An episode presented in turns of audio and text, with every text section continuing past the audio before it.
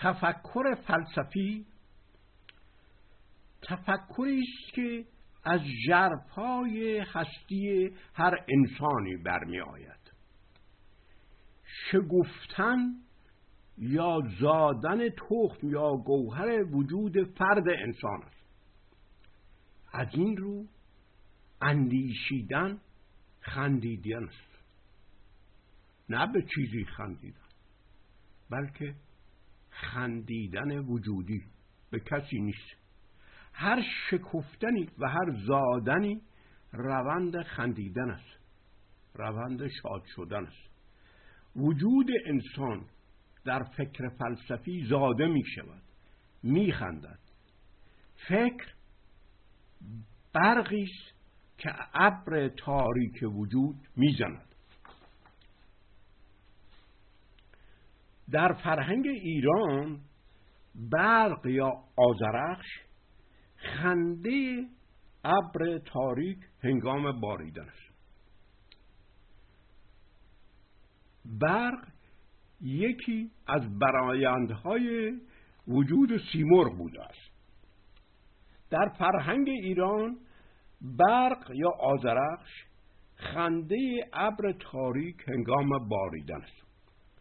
به سخن دیگر خدا. در شاهنامه همیشه سیمور ابر سیاه در ابر سیاه میاد.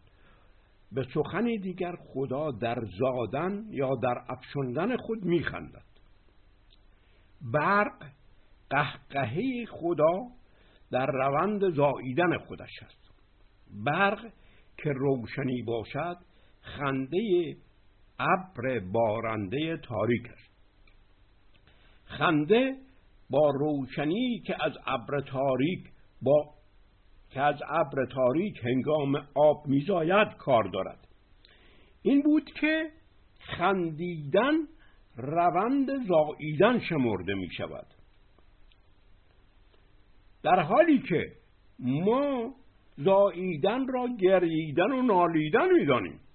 زاییدن به هستی آوردن در جهان خاکی خندیدن است این خیلی معنی داره.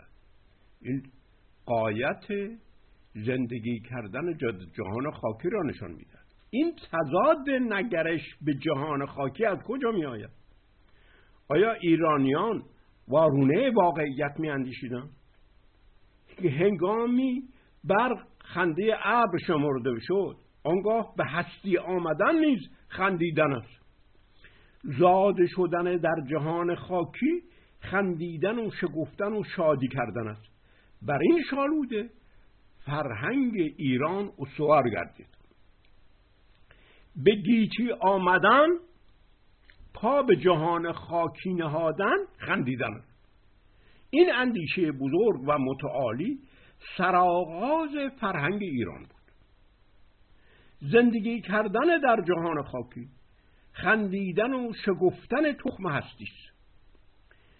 زایش آب روشن از ذهن ابر تاریک اصل آبادانی و اصل پیدای شافتن زندگی شادان است.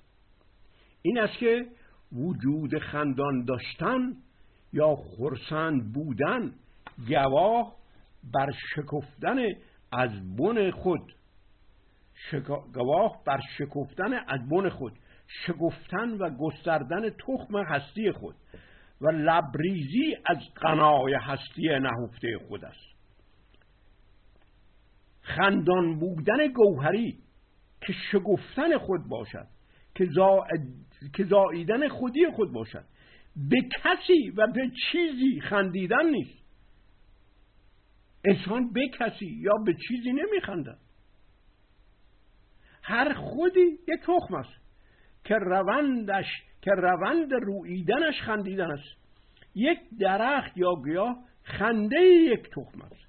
چه می شود که ناگاه خندیدن که خود را زاییدن هست در به دیگری خندیدن معنای دیگر پیدا می‌کنه چرا اساسا انسان به دیگری میخندد و چه نیازی به خندیدن به دیگری دارد؟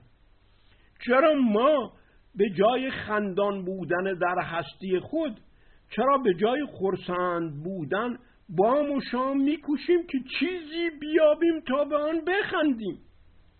چرا ما در پی شکار چیزی هستیم که می شود به آن از ته دل خندید و آن را مسخره کرد و خار کرد؟ و از خندیدن به چیزها و از تمسخر و خار ساختن آنها خسته و سیر نمی‌شویم. آیا این خندیدن به دیگران نشان برتر یافتن بر آنها؟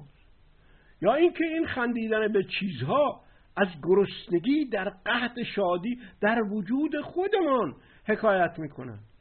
آیا این هستی خود ما نیست که خندان نیست و نمی‌تواند بخندد و قنای خود را بزاید و از آن درد می‌کشد؟ در حقیقت ما از کمبود یا از نبود زندگی خود رنج می‌بریم. چون زندگی کردن خندان شدن تخم هستی یا لبریز شدن قنای هستی است که در تخم هستی ما نهفته است. تخم هستی ما که اصل و بن هستی ماست نمی شکوفد. ما قنچه ابدی یا, یا تخمه سوخته مانده ایم. ما قنچه ابدی یا تخمه سوخته مانده ایم که همیشه در حسرت رویدن و خندیدن است. ولی نمی‌تواند بخندد و گل بشود. آیا این در خود بسته ماندن به رغم خواست به شگفته شدن راه چاره جز خندیدن به دیگران دارد؟ ما در دیگری دردی و عیبی و کمبودی را می‌بینیم که گواه بر سستی و ضعف و خاری اوست. بی آنکه از آن آگاه باشیم که درست این همان درد و عیب کمبود خود ماست. تخم هستی دیگری سوخته شده است و نمی شکوفد و اصالت را از دست داده است. هر اصلی آنگاه اصل است که از خود بروید. اما این چه اصلی یا تخمی هست که از خود می روید؟ ولی تخم نیست. تخم سوخته اصلی هست. که توانایی آفرینندگی خود را از دست داده است. در حالی که در ظاهر هنوز صورت تخم یا اصل را دارد. هم به ظاهر تخم است و هم به رغم تخم بودن از خود نمی شکوفد و نمی روید در واقع همیشه می میرد و یا مرده است. هم تخم است و هم, هم تخم است و هم آب, آب ابر خندان بر او افشانده می شود و هم باد بهاری به او می وزد ولی نمی روید و نمی شکوفد ولی همیشه ادعای تخم بودن اکنون من از کتاب تجربیات گم شده که در سال 1992 چاپ شده است چاپ و منتشر شده است چند پاره برای شما می‌خوانم. آزادی به ناهمانند اندیشان. آزادی به ناهمانند اندیشان. انسان هزارها به کسانی که, که همانند او بودند اعتماد کرده است و دل سپرده است و به کسانی که ناهمانند او بودند بدبین و بدگمان بوده. و همیشه کوشیده است که ناهمانندان را همانند سازد. برای این کار همیشه آنانی را که ناهماهند با او بودند نکوهیده است و آنانی را که همانند او بودند ستوده است تا همانند تا همانندان را همانندتر بکند و همانند نگاه دارد. و ناهمانندان را به همانندی گرایش بدهد. روی همین اصل هزارها آنانی را که همانند او می اندیشیدند می ستوده است و آنانی را که ناهمانند با او می اندیشیدند می نکوهیده است. چون نکوهیدن یک فکر آزردن دارنده آن فکر است. و ستودن آن فکر پرورد پروردن دارنده آن فکر می باشد اکنون برعکس این عادت شبیه به غریزه چگونه می توانیم به آنانی که می نکوهیم آزادی بدهیم؟ یعنی آنان که ناهمانند با ما میاندیشند. و از ستودن آنان که همانند با ما میاندیشند اکراه و نفرت نداشته باشیم. روزی که بتوانیم آنان را که ناهمانند با ما میاندیشند. بستاییم. روزی که بتوانیم آنان را که ناهمانند با ما میاندیشند بستاییم. خواهیم توانست به آنها آزادی بدهیم. در آن روز ما در ستودن نخواهیم کوشید دیگری را همانند خود سازیم و در ستودن ما چنگال زورمند خود را در دستکش مخمل نخواهیم کرد. یک پاره دیگر از همین کتاب. نیازی دیگر نیازی دیگر به قهرمانانی دیگر. ماهیت نیاز ما به قهرمانان دگرگون شده است.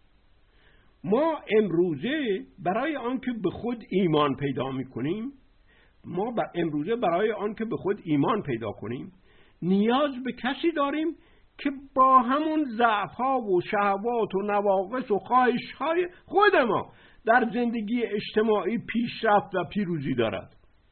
و ما چنین کسانی را قهرمان اجتماع می سازیم تا از این ضعف ها و خواهش ها و شهوات خود نه تنها رنج نبریم بلکه بتوانیم با آنها افتخار کنیم. و با آنها امید پیروزی و پیشرفت در اجتماع داشته باشیم. اگر چنین قهرمانانی را در اجتماع نسازیم احساس خودباختگی و خودگمشدگی و نومیدی خواهیم کرد. ما دیگر قهرمانانی را نمیپسندیم که سرمشق و نمونه عالی زندگی ما باشند. تا ما با فشار بر خود و چیرگی بر خود از آنها شیوه بهتر زیستن را بیاموزیم. بلکه ما با نگاه به قهرمانانی که تازه ساختیم از ضعف ها و خواهش ها و شهوات خود به شوق می آییم و اعتماد به پیروزی خود علا رقم این ضعف ها و شهوات و خواهش ها پیدا می کنیم نه این که ما نیاز به قهرمانان نداشته باشیم بلکه تصویر ما از قهرمانان عوض شده است. ما تصویر قهرمانی را که سرمشق و نمونه عالی زندگی اخلاقی و دینی و ایدئالی بودند رها کرده ایم. امروزه پیدایش چنین قهرمانانی مانند رستاخیز دینوزاورس ها هست. امروز پیدایش چنین قهرمانانی مانند رستاخیز دینوزاورس ها هست. پاره دیگر. خدا واقعیت ندارد. بعضی می انگارند که وقتی وجود خدا را منکر شدن و با عقل او را رد کردند مسئله خدا منتفی شده. آنها می انگارند که خدا موقعی نفوذ و قدرت دارد که باشد. که موجود باشد. و وقتی خدا وجود ندارد طبعا نفوذ و تأثیر و تأثیر و قدرتی نیز نخواهد. ولی برعکس انگاشت آنها چه بسا؟ خیالات هستند که نفوذ و قدرت تأثیرشون از واقعیات بیشتر هستند. درست این؟ اشتباه همه روشنگران درباره رد کردن خدا است از خیال و فکر خدا در مغز و تخیل انسان باید بیشتر واهمه داشت که از وجود خدا. انکار وجود خدا و نبودن خدا از تأثیر این خیال و فکر خدا که در مغز یا تخیل انسان هاست نمی‌کند و چه بسا همین انکار و نفی وجود خدا بر تأثیر قدرت همین خیال می یک خیال زنده یک خیال زنده صد برابر قدرت دارد که یک واقعیت. یک خیال زنده صد برابر واقعیت دارد که یک واقعیت.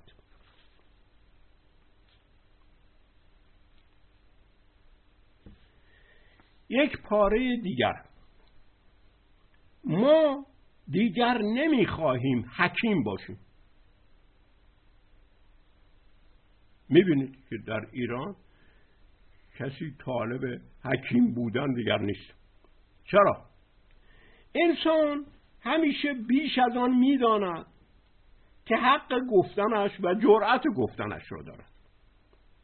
و دانش در طبیعتش انسان را وادار به نمودن می کند حکمت ولی حکمت چیست؟ حکمت آن است که انسان به هر معرفتی که دست یافت بتواند در خودش زندانی کند و برای خود نگاه دارد. بدین سان حکمت آن بود که به دیگران چیزی بیاموزد یا بگوید که می‌توانند همه جا بگویند و فقط به کسانی چیزهایی را بیاموزد که می‌توانند حکمت را مانند سر برای خود نگه دارند. این بود که هر حکیمی معرفت خود را طبق توانایی کسان در نگاهداری سر دستبندی می‌کرد. هر کسی با قدرت سر نگاهداریش پله به پله آزموده می‌شد. چون نگاه داشتن معرفت گام به گام دشوارتر میگردد. حکمت آن بود که انسان به هر کسی چیزی را بگوید که می‌تواند تحمل کند. از این رو حقیقت را میبایستی به تدریج به هر فردی گفت. و از آن جایی که دیگر قدرت تحمل ندارد بیشتر نگفت. بدین سان معرفت در صحنه برای عموم, عموم نمودار نمی‌شد و خواص از عوام جدا ساخته می شدند و شنوندگان مراتب پیدا می کردند ما دیگر رابطه خود را با حکمت از دست دادیم و دیگر پایبند قدرت تحمل مردم نمی شویم ما دیگر نمی خواهیم حکیم باشیم. ما ترجیح می دهیم که معرفتی را که یافته ایم برای همه بگوییم. ولو هیچ کسی تحمل نکند. انسان از این پس حق دارد. اون چه در معرفت کشف می کند بگوید. ولو آنکه همه مقتدران از جمله عوام و ملت هم نتوانند تحمل کنند. ما برای اینکه قدرت تحمل افراد را مراعات کنیم از کشف حقایق تازه دست نمی‌کشیم. چون برای حکمت همونقدر که باید حد در گفتن معرفت قائل شد همونقدر باید از ماجراجویی معرفت دست کشید. حکمت در آن نیز بود که ما خود بسیار چیزها را ندانیم و دست از دانستن آنها بکشیم. چون ما نیز قدرت ورود در حریم این معارف را نداشتیم. بدین سان ما از این پس حریمی برای جستجوی حقیقت نمی‌شناسیم. ما حق به شناختن هر چیزی داریم. آرمان حکیم بودن دیگر برای ما کششی ندارد. از القاب حکیم حکیم ابوالقاسم فردوسی حکیم نظامی باید توجه به همین کشمکش میان معرفت آنها و محدودهی که حق ابراز فکر و معرفت داشتند کرد. در هر کلمه‌ای که آنها می‌گویند حکیمن نه فیلسوف. فیلسوف حکیم نیست و ما تا کنون فیلسوف نداشتیم چون فیلسوف حکمت ندارد. تصوف ما همش حکمت است. اشعار حافظ همش حکمت است. ولی آن روز فرا رسیده است که به حکمت پشت بکنیم و در گفتن حقیقت مراعات هیچ مقتدر این را نکنیم. از جمله مردم و عامه را حتی در شناختن حقیقت هیچ حرمی را نپذیریم.